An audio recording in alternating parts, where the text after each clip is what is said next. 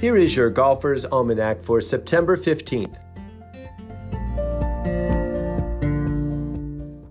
Today is the birthday of Alec Ross, born Alexander Ross in Dornoch, Scotland in 1879. He is the younger brother of Donald Ross. Alec won the 1907 U.S. Open at Philadelphia Cricket Club, two strokes better than Gilbert Nichols. He won the first North South Open at Pinehurst in 1902 and won the event six times, the last time in 1915. Alec or Donald won the North South Open the first seven years the event was played. Brother Donald designed the Detroit Golf Club starting in 1913, and Alec served as the professional until 1945, a total of 31 years. Alec Ross died in Miami, Florida in 1952. He was 72 years old.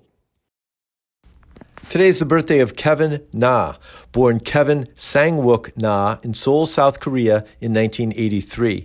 He emigrated with his family to Southern California when he was eight years old, and after his junior year in high school, he turned pro at the age of 17, played on the Asian and European Tour, and earned a spot on the PGA Tour in 2004. Na has five wins on the PGA Tour and is known for quickly reaching into the hole to pull out his putts. I've tried this and it's not as easy as it looks or as Na makes it look. It only works when the putt goes in. Na holds the distinction of the highest score on a par four, making a 16 on the ninth hole in the 2011 Valero Texas Open. He got stuck in the trees and then hit a shot that hit him hit him for a penalty. Uh, it was it, it started bad and it got worse. Uh, Na now plays on the LIV Tour. Kevin, happy birthday! Today is the birthday of George Bayer born Harold George Bayer in 1925 in Bremerton, Washington. He was a big man at six foot five inches tall and in the neighborhood of 250 pounds. After serving in the Navy, Bayer played football for the University of Washington and was drafted by the Washington Redskins, though he never played in the NFL due to a salary dispute. Bob Hope and Tony Pena helped Bayer get his start in professional golf. He won four times on the PGA Tour, though was better known for his prodigious length off the tee. Peter Alliss called him one of the most massive men ever to play top golf. He died in 2007 at the age of 77, suffering a heart attack during a dinner with Bob Goalby and their wives. Today is the birthday of Karsten Solheim, born in 1911 in Bergen, Norway. His family emigrated to the Seattle area when Karsten was a toddler. He took up golf when he was 42 years old and working for General Electric as an engineer. He started designing putters to help improve his own putting. He focused on developing perimeter weighting and enlarging the sweet spot. The first win came in 1962 at the Cajun Classic Open Invitational. I'm not sure what Open Invitational means, but John Barnum won it with a ping putter. Uh, the rest, as they say, is history. Uh, Karsten donated golf courses to Arizona State University and Oklahoma State University, both bearing his name, and he is the namesake for the biennial Solheim Cup between professional women golfers from the United States playing against a European team. On this day in 1870, young Tom Morris won his third straight Open Championship by 12 strokes over Bob Kirk. On this day in 1899, Willie Smith won the U.S. Open at Baltimore Country Club by a record 11 strokes, a record that stood for over 100 years until Tiger Woods broke it in 2000 at Pebble Beach.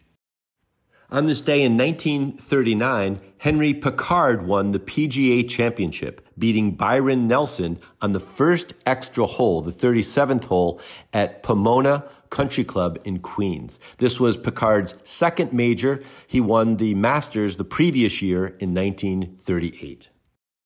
At the U.S. Amateur at Pebble Beach on this day, in 1961, Jack Nicklaus wins his second U.S. Amateur, 8 and 7 over Dudley Wysong.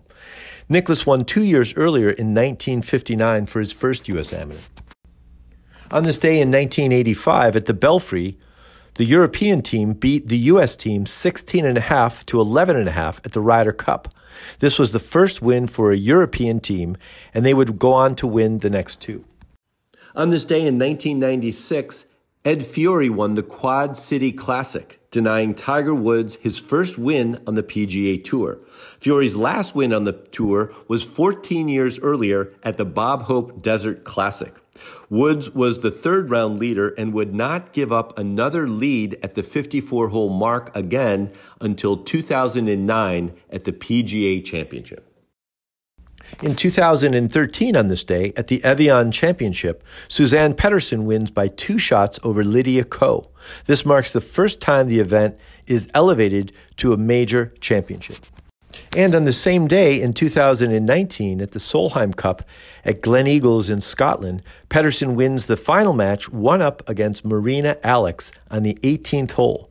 She sank an eight footer to regain the Solheim Cup for Europe. Here's a quote today from Willie Park A man who can putt is a match for anyone.